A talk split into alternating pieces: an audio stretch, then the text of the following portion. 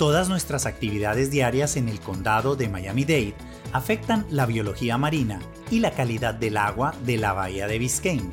Aprende a cuidar a la bahía de Biscayne en miamidade.gov barra Biscayne Bay.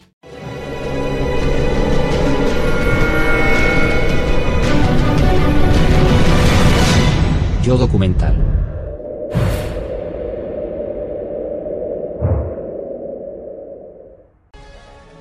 Mi viaje hasta llegar a la primera línea del enfrentamiento del Papa con la mafia empieza en el sur de Italia.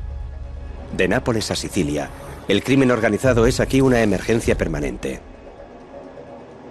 Calabria, la región situada en la punta de la bota, es el hogar de la mafia más peligrosa de la actualidad, la Andrangheta.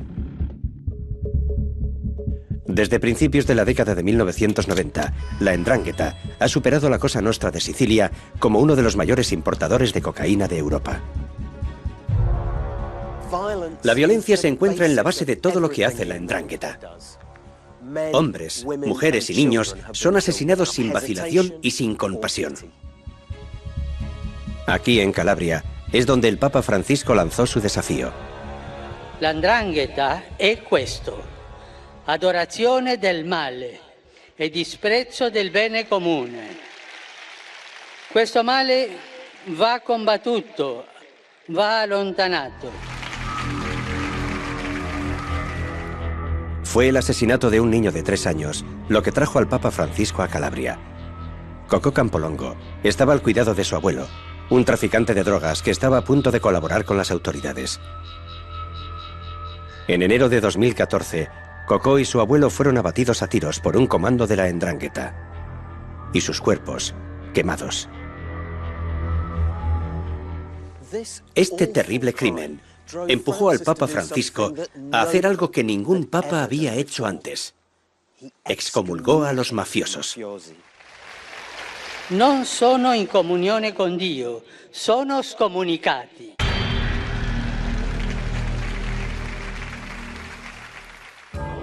La excomunión es una herramienta muy antigua que el Papa y sus obispos usan para castigar a quienes han cometido crímenes graves contra la fe o la vida. Intentar asesinar al Papa o romper el secreto de confesión acarrean la excomunión. Lutero y Galileo fueron excomulgados por herejes. Más recientemente, los médicos abortistas han sido castigados del mismo modo. Los enemigos políticos del papado también han sido objetivos de la excomunión. Napoleón y los comunistas, por ejemplo, incluso toda Venecia durante la Edad Media. Cuando una persona es excomulgada, no puede comulgar, y los sagrados sacramentos del matrimonio y del entierro por la Iglesia pueden serle negados. Se encuentra de camino al infierno. Y la única forma de evitar el castigo eterno es arrepentirse y buscar la absolución de su obispo.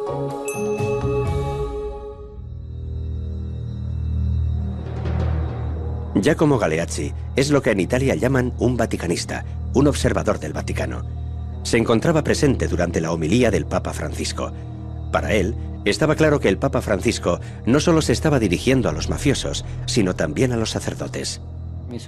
Me di cuenta de que los religiosos que formaban la comitiva del Papa Francisco estaban algo desconcertados, porque temían que eso dividiese a la comunidad. A partir de ahora, ningún sacerdote y ningún obispo podrá decir que no sabía nada. Los clérigos no podrán esconderse en las zonas grises y decir que no saben de dónde viene el dinero del cepillo. Eso es lo que sucede en muchos sures del mundo, no solo en el sur de Italia, sino también en la Sudamérica de los narcotraficantes, por ejemplo.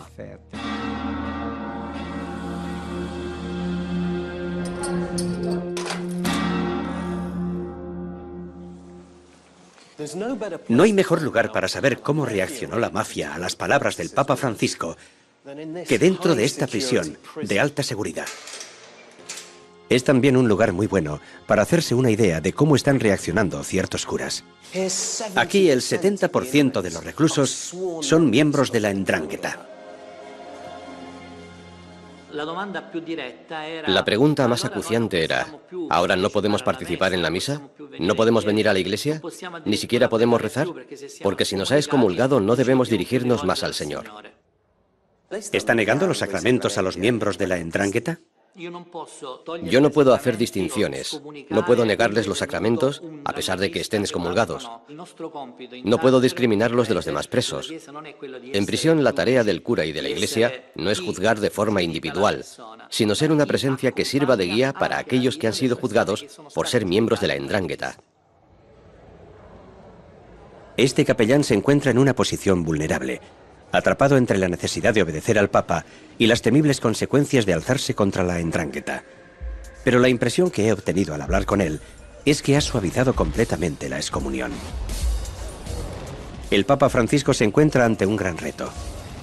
Solo un año antes de que fuera elegido, aquí, un sacerdote había sido arrestado por connivencia con la endrángueta, al tiempo que otro testificaba en el juzgado en nombre de tres mafiosos. Las cámaras de vigilancia policial incluso captaron un encuentro entre jefes de la Endrangheta que tuvo lugar durante una peregrinación.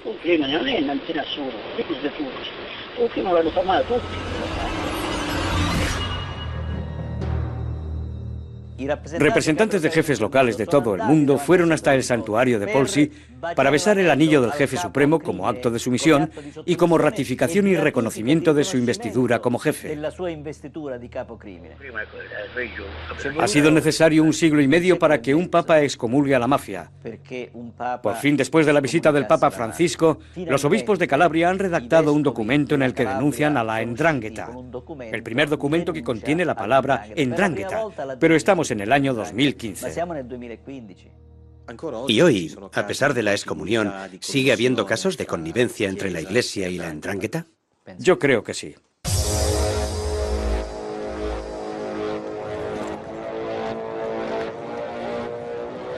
En mi opinión, las raíces de esta connivencia se encuentran en Sicilia. Este es el hogar de la Cosa Nostra, tradicionalmente la más poderosa de las mafias italianas. Desde la extorsión al tráfico de heroína en los Estados Unidos, la mafia siciliana ha disfrutado durante los últimos 150 años de una posición líder en los mercados criminales. Su poder reside fundamentalmente en matar con impunidad. Encontrarme aquí me lleva de vuelta a la era más salvaje de la Cosa Nostra, la década de 1980, cuando hubo cientos de muertos a causa de la guerra entre las mafias, y los cuerpos se dejaban arder en la calle, se enterraban en el cemento, se tiraban al mar o se cortaban y se daban de comer a los cerdos.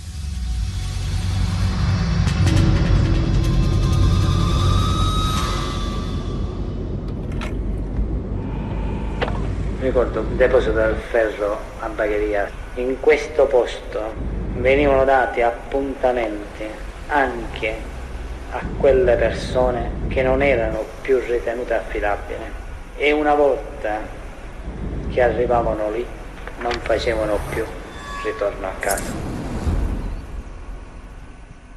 Estoy en Baguería, un barrio obrero al este de Palermo.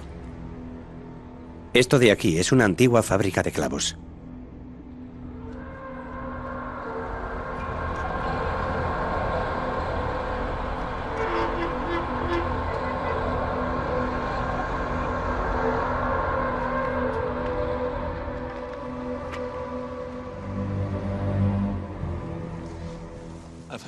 He oído hablar de este sitio, pero nunca había estado aquí. Puede ser por lo que he leído, o por el olor a basura ardiendo en el patio, pero me encuentro bastante mareado. Aquí es donde la Cosa Nostra se deshacía de sus problemas.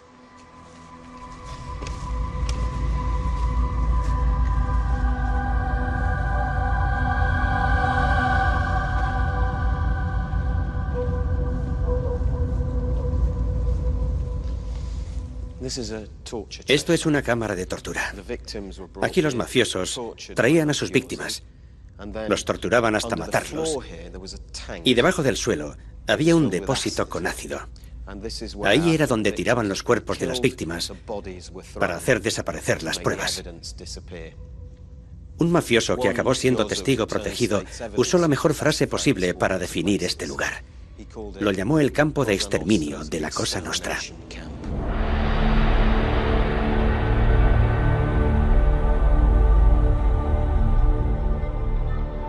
Nadie sabe cuánta gente ha muerto aquí.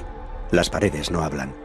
Pero en medio del horror, el código de la omertá se rompió y los mismos hombres que habían cometido atrocidades como esas hablaron por primera vez del perverso pero fundamental papel que la religión tiene en sus vidas.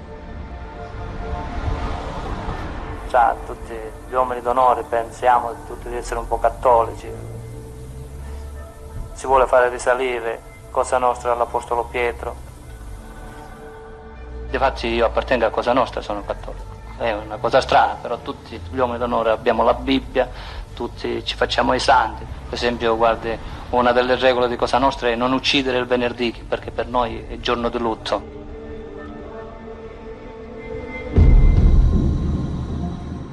Un hombre en particular sentía tanta devoción por su Biblia como por su pistola.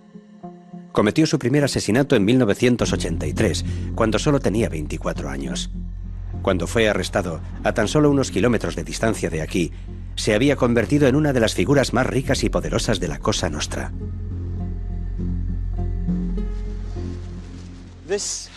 Esta casa pertenecía al jefe de la mafia, Pietro Aglieri, quien se pasó más de la mitad de su vida escapando de la policía. Y aquí estaba uno de sus muchos escondites. Como se puede ver, se está cayendo a pedazos. Hace años que no entra nadie. De hecho, nadie ha grabado imágenes aquí dentro.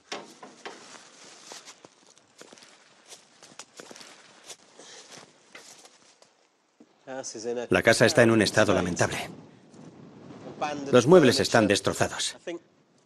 Creo que a partir de ahora sería recomendable llevar casco. No se sabe lo que puede pasar ahí dentro.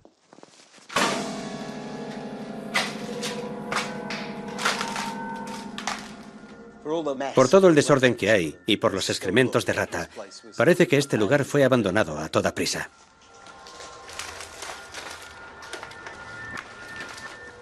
Explorar esta casa es como echar un vistazo a la mente de Aglieri. Está claro que su fe religiosa no era fingida.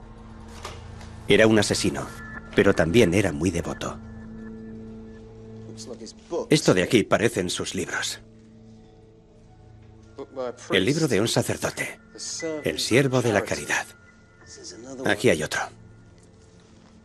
Está en una caja. Es un libro de liturgia. De oraciones. Yo creo que es la clase de libro que tendría un cura. Alieri se educó en el seminario, y es evidente que para él, una vida a la fuga no tiene por qué ser una vida sin fe. Esto es interesante. Dos Cristos idénticos. Y un rosario. En realidad, da algo de miedo pensar que este tipo era un comerciante de la muerte y que aún así se rodeaba de imágenes religiosas.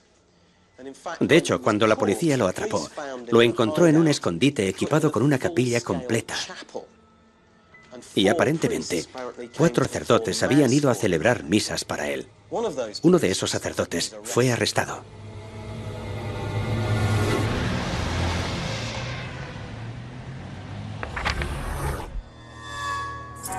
La Cosa Nostra entró en la vida del padre Mario Fritita cuando un miembro de la banda de Alieri llamó a la puerta de su iglesia cercana a los muelles de Palermo.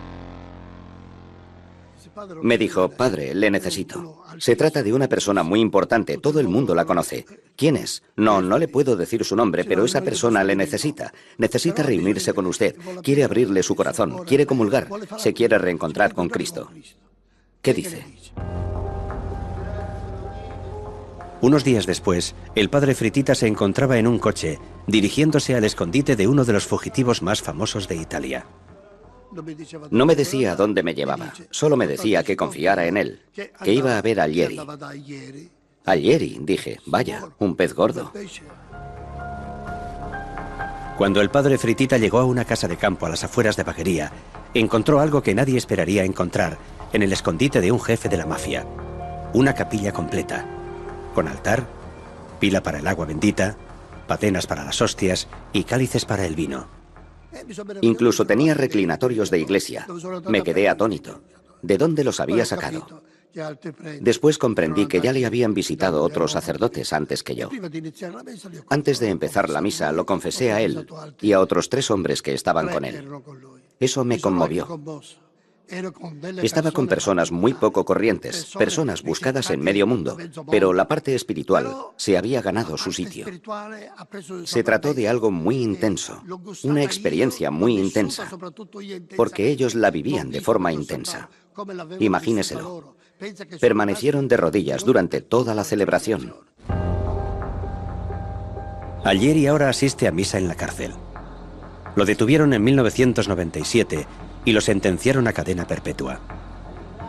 El padre Fritita fue acusado de ser cómplice de un fugitivo. Cumplió parte de la condena, pero al final fue declarado inocente. ¿Por qué me debo arrepentir de ir a ver a alguien? Okay, round two. Name something that's not boring. laundry? Ooh, a book club. Computer solitaire, huh? Ah. Sorry, we were looking for Chumba Casino. That's right. ChumbaCasino.com has over 100 casino style games. Join today and play for free for your chance to redeem some serious prizes. ChumbaCasino.com. No purchase necessary. Full prohibited by law. 18 plus terms and conditions apply. See website for details. Tuve la ocasión y la aproveché. Yo no tengo tratos con la mafia. Es más, diría que no me interesa, pero sí que me ocupo del pecado. Es decir, me ocupo de la mafia del mismo modo que lucho contra el aborto, contra el divorcio, que lucho contra cualquier otro pecado. Pero no lucho contra los pecadores, sino que voy a su encuentro. Debo hacerme amigo de ellos, debo ser su hermano, debo ayudarlos. Pero aquí está el problema. Es difícil negar que los curas como el padre Fritita estén haciendo lo correcto, si seguimos la doctrina católica. Se ocupan del pecador e intentan devolverlo al camino correcto. Pero cuando se trata de la mafia, esta aproximación entra a menudo en conflicto directo con la responsabilidad de la Iglesia con la sociedad. Cuando es arrestado, Pietro Allieri se hace estudiante de teología y decide no colaborar más con las autoridades. Además, consiente que sus cómplices continúen asesinando y traficando con estupefacientes porque el pupilo, entre comillas, de Fritita, había hecho suyas las enseñanzas. Lo que cuenta no es arrepentirse ante los hombres, sino arrepentirse ante Dios. Señor Scarpinato, a lo largo de su carrera ha interrogado a muchos mafiosos. ¿Cuál es su opinión sobre su religiosidad? El mafioso toma algunos aspectos de la cultura católica, como la ética de la redención, la moral sexual o la ética familiar, y construye una relación con Dios y con la religión que se mueve dentro de esos parámetros.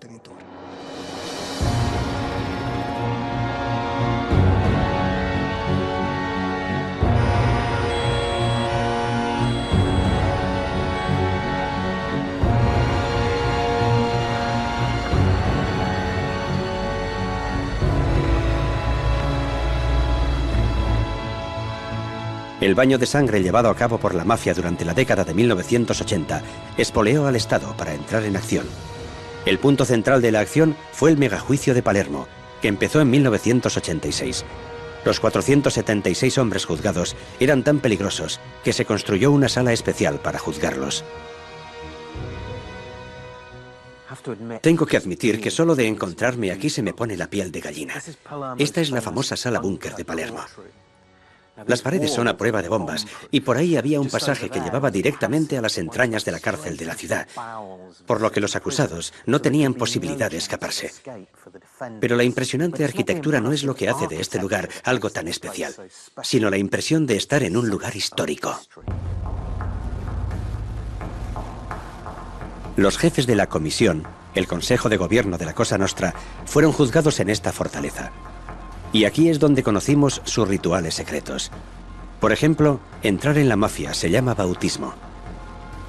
La mayoría de los acusados exhibió alguna forma perversa de fe. Hombres como Michele Greco, conocido como el Papa, quien mantenía que era tan devoto como cualquiera de los ocupantes del trono de San Pedro. Cuando los jueces se retiraban para deliberar, les impuso una escalofriante bendición. Io desidero farvi un augurio. Io vi auguro la pace, signor Presidente. A tutti voi io auguro la pace, perché la pace è la tranquillità e la serenità dello spirito e della coscienza. È quella che, che ci vogliamo anche noi. che per il compito che vi aspetta mi deve scusare, signor Presidente. La serenità è la base fondamentale per giudicare. Non sono parole mie, sono parole del nostro Signore.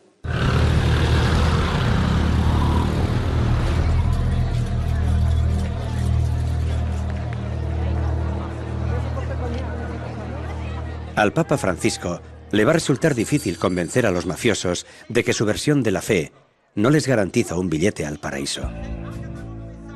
Porque para la mafia, la religión es algo más que libros de oraciones, altares y rituales. Cada febrero, un millón de personas se reúnen en la ciudad siciliana de Catania para festejar a Santa Águeda. Se pueden ver fuegos artificiales y degustar los tradicionales filetes de carne de caballo. Algunos fieles muestran su devoción llevando gigantescos cirios.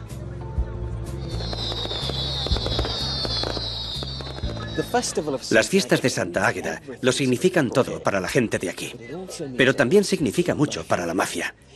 Claro que los jefes de la mafia siempre se sienten atraídos cuando hay un montón de dinero cambiando de manos.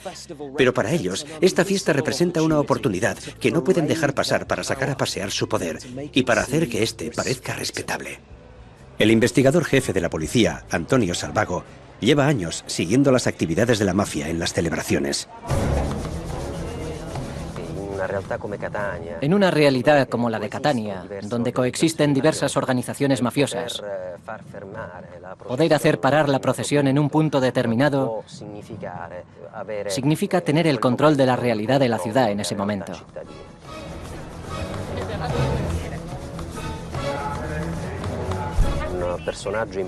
Un personaje importante de la organización mafiosa de Catania consiguió llevar la procesión de Santa Águeda a un barrio periférico distante del recorrido natural de la fiesta. Lo que pretendía era confirmar el dominio de la banda de Ercolano Santa Paula en una de las partes de la ciudad que durante mucho tiempo había sido un bastión de la banda.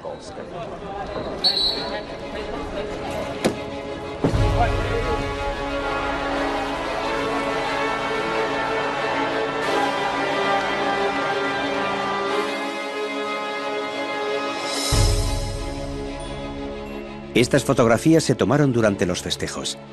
Aquí la policía identificó a dos importantes mafiosos llevando las reliquias de la santa.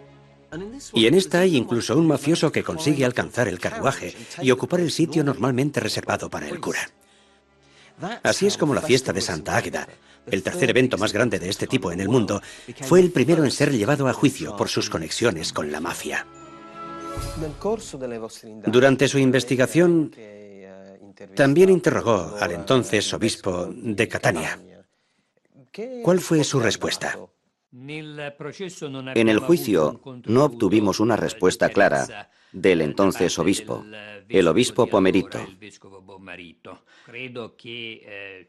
Creo que el problema viene de que la Iglesia, en ese momento, subestimó, subestimó enormemente el problema tan grande que representaban los grupos mafiosos que se aprovechaban de los festivales religiosos para reafirmar su autoridad.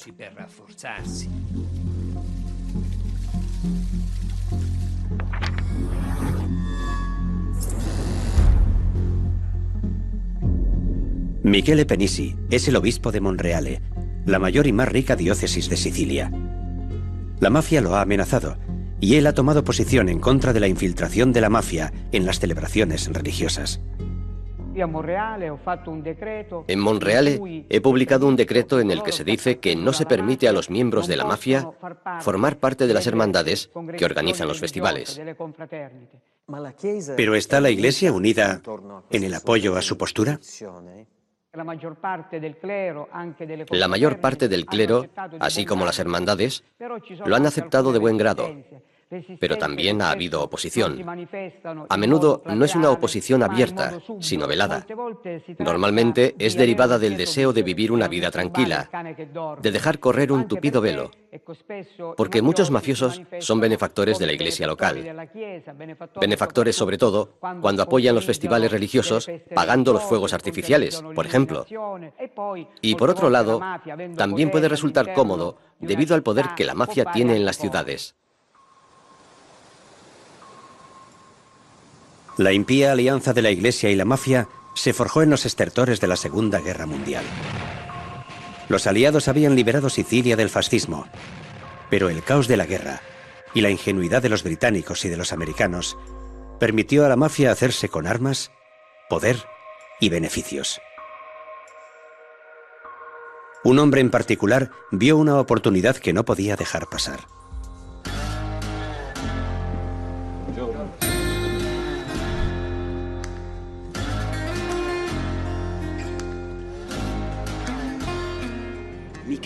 Michele Navarra era un jefe de la mafia y una persona importante. Se llevaba tan bien con los aliados que hicieron con él un trato en exclusiva por el que podía usar sus viejos vehículos militares para empezar una empresa de autobuses. En la actualidad, la empresa es todavía la mayor de Sicilia. De hecho, es la única que viaja entre Palermo y la ciudad natal del doctor Navarra, Corleone.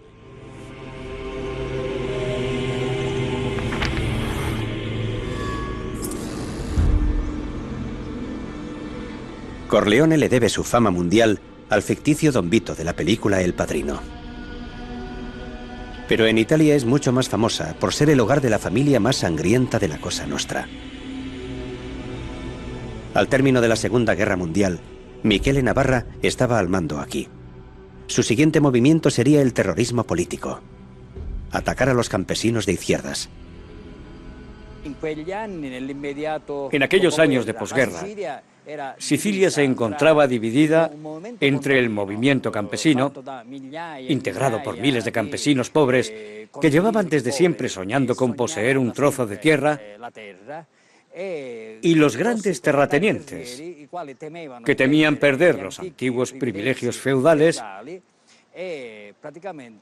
y que se servían de la ayuda de los mafiosos para no perder el poder. Michele Navarra, como jefe de la mafia de Corleone, era quien se dirigían todos los grandes terratenientes que querían acabar a toda costa con el movimiento campesino. Las elecciones de 1948 le ofrecieron a Michele Navarra la oportunidad de hacer más amigos en las esferas políticas. Eran las primeras elecciones nacionales en Italia desde el principio de la Guerra Fría. Los votantes tenían que elegir entre comunistas y socialistas por un lado y por otro los demócratas cristianos apoyados por la Iglesia. Miquel Navarra se alineó con los demócratas cristianos, lo que, como es natural, cementaba la alianza de poder entre la democracia cristiana, la Iglesia, la mafia y los grandes terratenientes. Su objetivo era detener a cualquier precio el peligro social comunista. En Roma, el Papa Pío XII intervino, excomulgando a todos los comunistas. En Corleone, como en el resto de Sicilia, el clero y los jefes del crimen se unieron en su lucha contra el comunismo y apoyaron a los mismos candidatos. Michele Navarra era uno de los fieles de esta iglesia de Corleone y un generoso benefactor. Durante las elecciones atrajo los votos para los demócratas cristianos. Cuando finalmente encontró su final, hallaron 96 balas en su cuerpo. La iglesia recompensó una vida de dedicación con un fastuoso funeral.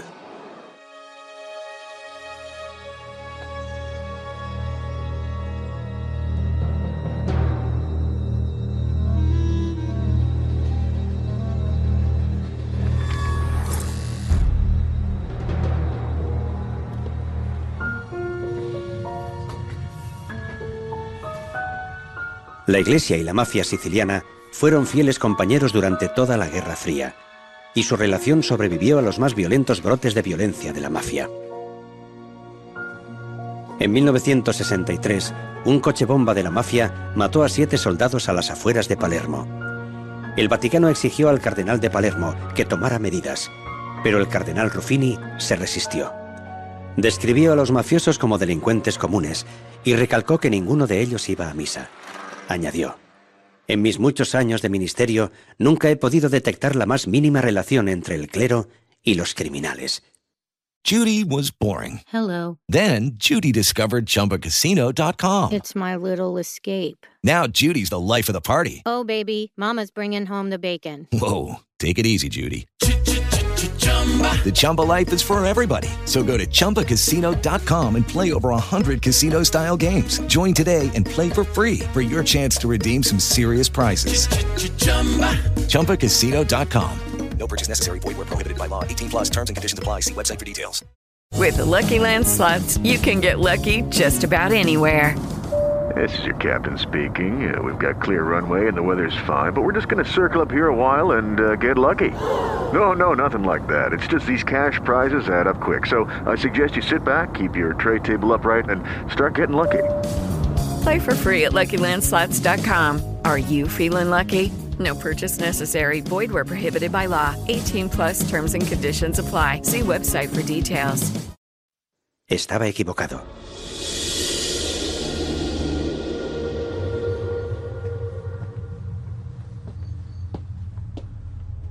Una mañana de septiembre de 1980, dos hombres llegaron a este monasterio justo cuando los frailes habían terminado de celebrar la misa. Lo único que los testigos pudieron decir más tarde fue que uno tenía unos 30 años y que el otro era un poco mayor. Preguntaron por el hermano Giacinto y cuando los acompañaron a su habitación de la primera planta, tan pronto abrió la puerta, le dispararon cinco veces en la cabeza.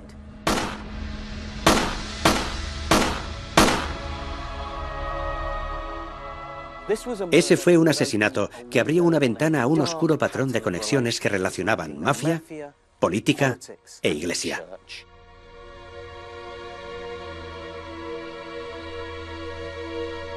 La víctima, el hermano Giacinto, no era un monje cualquiera, y su aproximación a los votos de pobreza eran relajados. Francesco Nicastro fue uno de los primeros periodistas en llegar a la escena del crimen. Llevaba un estilo de vida de hombre adinerado, en absoluto como los demás monjes. Se encontraron trajes hechos a medida, perfumes franceses, botellas de whisky, una pistola e incluso cuatro millones de liras, que en esa época ya representaban una buena cantidad.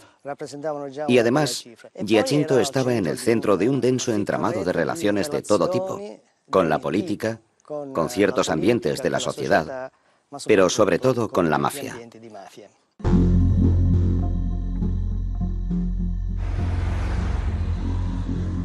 Mafia, democracia cristiana e Iglesia católica. Una nada santa trinidad que gobernó Sicilia durante cuatro décadas. Tomemos a Vito Ciancimino, el primer político enviado a prisión por connivencia con la mafia. Durante décadas había sido el nexo entre el gobierno municipal, la industria de la construcción y la Cosa Nostra. En 2009, el hijo de Vito Ciancimino, Massimo, decidió colaborar con las autoridades. Contó lo que había visto y oído al asistir con su padre a esas reuniones. Nunca me olvidaré de la vez que llegamos a la residencia del obispo cerca de Palermo. Entramos por una entrada trasera y dentro ya esperaban sentados para recibir a mi padre, Bernardo Provenzano y el obispo. Bernardo Provenzano no fue arrestado hasta 2006, después de pasar el tiempo récord de 43 años como fugitivo. Era el genio político que estaba detrás de la poderosa familia de Corleone. Se trataba de un encuentro de alto nivel, pero cada uno conocía la importancia de los demás. Eso era obvio por los saludos con abrazos y besos que se daban. ¿Cuáles eran las relaciones de su padre con la iglesia? Para él, las parroquias funcionaban de un modo parecido a las secciones locales del Partido Demócrata Cristiano. Había que financiar a las parroquias. Mi padre construyó una iglesia en Paso de Rigano, dio permiso a una iglesia para hacer campos de fútbol. Había un control continuo del territorio a través de la Iglesia Católica. La influencia de Vito Ciancimino llegaba hasta Roma. Según su hijo, el político preferido de la mafia iba allí casi todos los meses para depositar dinero sucio en el IOR, el Banco Vaticano. Dentro del IOR no existían reglas, no se daba ningún tipo de información. He visto circular grandísimas cantidades de dinero dentro del Banco Vaticano. Eran transacciones financieras que servían para pagar sobornos, tanto para políticos como para personas ligadas al mundo de la mafia.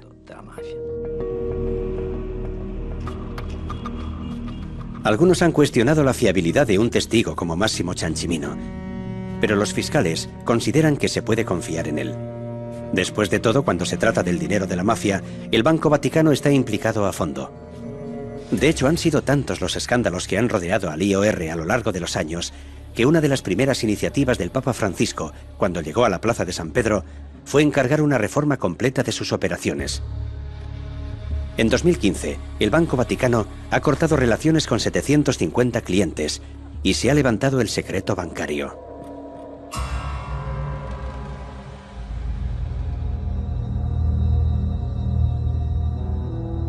Vito Ciancimino fue arrestado en 1984, justo cuando una nueva guerra se libraba en Sicilia. Los más violentos clanes de la mafia habían decidido hacerse con el control de la Cosa Nostra. En una década sangrienta murieron más de mil personas. Jefes de la mafia, sus soldados y parientes, todos ellos fueron liquidados de forma despiadada a medida que los miembros del clan de Corleone exterminaban a sus rivales. Y cuando alguien se atrevía a alzarse contra la mafia, también se convertía en objetivo, Jueces, policías, médicos, periodistas y políticos honestos fueron asesinados. Finalmente, en 1992, los jefes del crimen decidieron librarse de dos de sus más temidos enemigos, los jueces antimafia que habían sido responsables de llevar a cientos de mafiosos ante la justicia, Giovanni Falcone y Paolo Borsellino.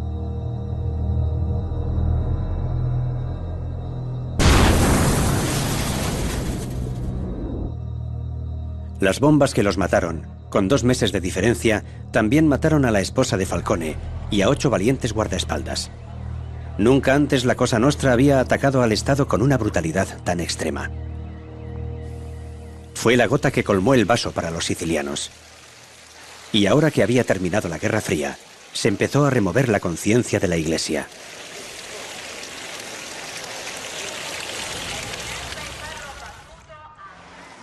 Esto es Brancaccio, un arrabal de Palermo, donde en algunas zonas hay niveles de pobreza del tercer mundo. Pero fue aquí, después de décadas y décadas de cómodo silencio por parte de la Iglesia, donde un cura empezó a alzar la voz. Y al hacerlo, logró que la mafia lo temiese. Se llamaba Padre Pino Puglisi. Ma noi speriamo che qualcosa via via vada cambiando. Già ci sono parecchi ragazzi che stanno attorno al centro sociale e alcuni già sono qui presenti e che incominciano a capire che la vita non è fatta semplicemente di, di violenza, di degrado, ma ehm, ci sono valori come pace, fraternità e collaborazione.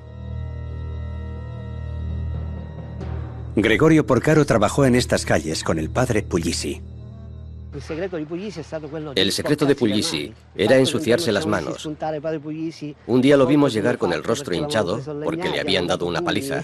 Lo habían amenazado. Algunos de nuestros chicos también los amenazaban con navajas. Tenéis que dejar de hablar con esos curas y venir con nosotros. Eran unas señales muy claras. Cuando veía el total desinterés, la casi indiferencia de parte de la cúpula de la iglesia, me quejaba al padre Puglisi. Padre, nos están dejando a nuestra suerte, porque puede que estemos tensando demasiado la cuerda. Si seguimos así, la mafia va a reaccionar. Y él contestaba que, bueno, ¿qué pueden hacer? ¿Matarnos? Y después de que nos hayan matado, ¿qué habrán logrado? La iglesia de Sicilia estaba en una encrucijada. El comunismo había desaparecido y con él las razones políticas para no prestar atención a la Cosa Nostra. Pero la Iglesia no tenía la clara visión que tenía el padre Puglisi sobre la mafia, que la veía como algo demoníaco, y no lo apoyaron. Juan Pablo II fue mucho más decisivo. En 1993 fue a Sicilia y emitió una fuerte condena. Fue el primer papa en mencionar la palabra mafia. Ha una non uccidere, non qualsiasi, qualsiasi umana agglomerazione, mafia, non può cambiare e calpestare questo diritto santissimo di Dio. Lo dico ai responsabili, lo dico ai responsabili, convertitevi, una volta verrà il giudizio di Dio.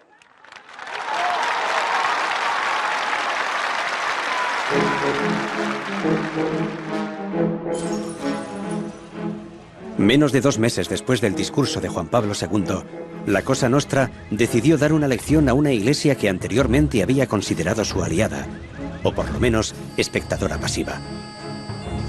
hubo explosiones de bombas en dos de las más importantes y hermosas iglesias de Roma. Dos meses después, la mafia asesinó a Pino Puglisi.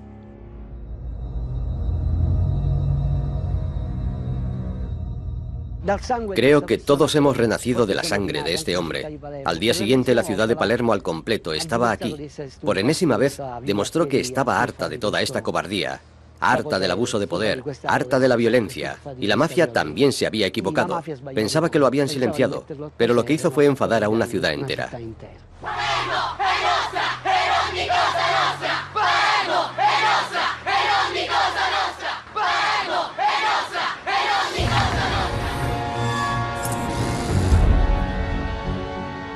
Pino Puglisi fue beatificado poco después de la proclamación del Papa Francisco. Los asesinos del padre Puglisi se encuentran ahora entre rejas, pero los mafiosos siguen ocupando los bancos de las iglesias y su nociva influencia incluso llega a la plaza de San Pedro. El báculo del Papa Benedicto declaró caballero a un jefe de la Endrangheta y ese mismo jefe consiguió que bautizaran a su hija en esta misma basílica. Son historias como esta las que nos dicen, del mismo modo que al Papa Francisco, lo vulnerable que todavía es la Iglesia ante los engaños del crimen organizado. La relación entre la Iglesia y la mafia no es más que un capítulo de un gran libro de título Relaciones entre la Iglesia y el poder. Cuando,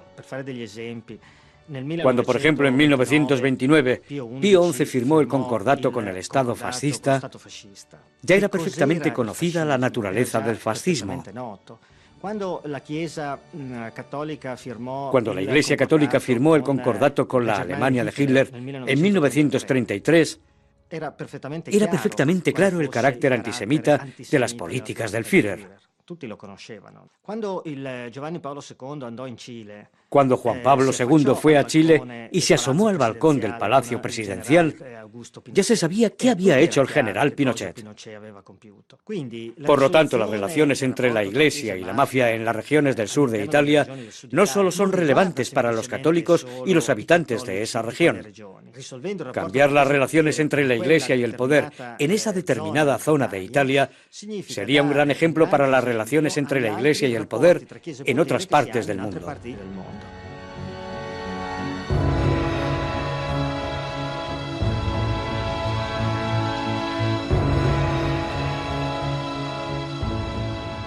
Puede que el Papa haya excomulgado a la mafia, pero todavía veo que muchos sacerdotes no tienen demasiado claro qué se supone que deben hacer. Lo exasperante es que la Iglesia puede cambiar realmente las cosas en la lucha contra las mafias. Por ejemplo, cuando Juan Pablo II condenó a la Cosa Nostra en 1993, algunos mafiosos decidieron renunciar a una vida de crimen y lo confesaron todo a las autoridades.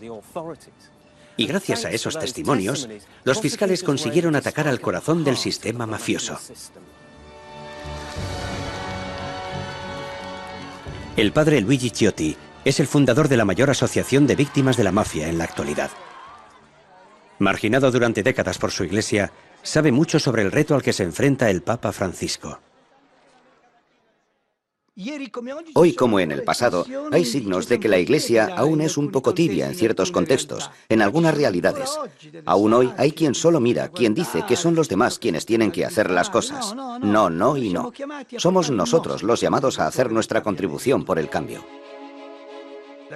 La Iglesia debe crear las condiciones, y el Papa lo está haciendo, para ser libre incluso en la denuncia de la violencia, del abuso, de la arrogancia de un sistema que ha pisoteado y continúa pisoteando la dignidad y la libertad de las personas.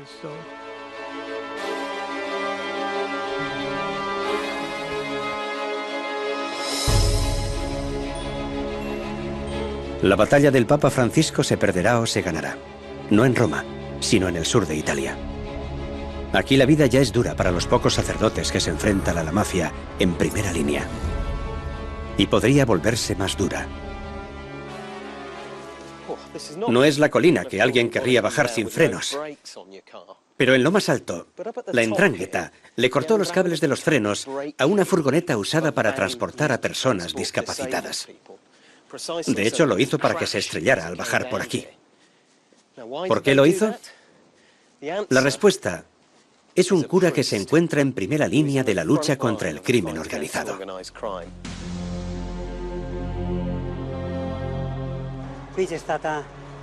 Aquí hubo un tiroteo el domingo de Pascua. La noche de Navidad anterior explotó una bomba que hizo saltar la entrada. Dejó un hueco. Esto de aquí saltó por los aires. El primer domingo de Cuaresma dispararon a la casa. La policía lo explica diciendo que hacen estas cosas en días señalados para dejar claro que el cura está en el punto de mira. El padre Panizza vino a Calabria para trabajar con personas discapacitadas. Tomó posesión de un apartamento que el Estado había confiscado a una familia mafiosa. Nadie se atrevía a usarlo. Al principio, ni siquiera el cerrajero cambió las cerraduras. En ese momento empezaron las bombas y después las balas. He visto con mis propios ojos cómo la endrangueta vigila todos sus movimientos.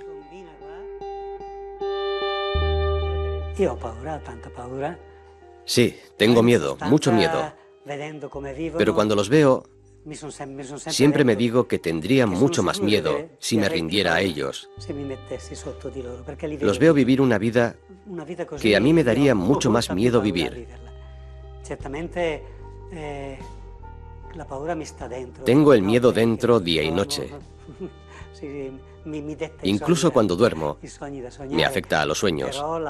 Pero la vida sería muy diferente si me rindiera a ellos. Hace poco prendieron fuego a la puerta de iglesia del padre Panizza. Su valor es inspirador. Son hombres como él los que conforman las tropas de élite del Papa Francisco en su batalla contra la mafia. Durante demasiado tiempo, el clero católico ha sido embaucado por la falsa e insidiosa devoción de la La Iglesia ha visto en la mafia a un aliado político y financiero, cuando tendría que haber visto a un enemigo mortal. Y ya sea por miedo, por una teología equivocada o por una flagrante connivencia, la Iglesia ha dicho a los mafiosos justo lo que querían oír. Pero la gente que vive bajo la mafia está pidiendo a gritos claridad a la Iglesia. Por eso los sacerdotes, los obispos y el mismo Papa deberían mostrar todos los días que el perdón para la mafia no puede llegar si no está acompañado de justicia.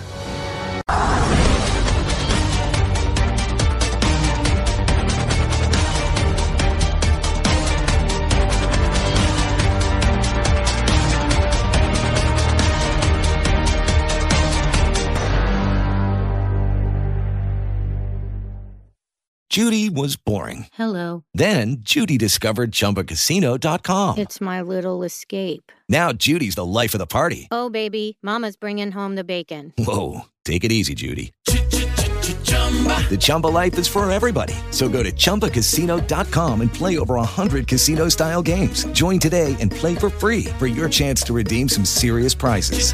chumba ChumbaCasino.com. No purchase necessary. Void where prohibited by law. 18 plus terms and conditions apply. See website for details.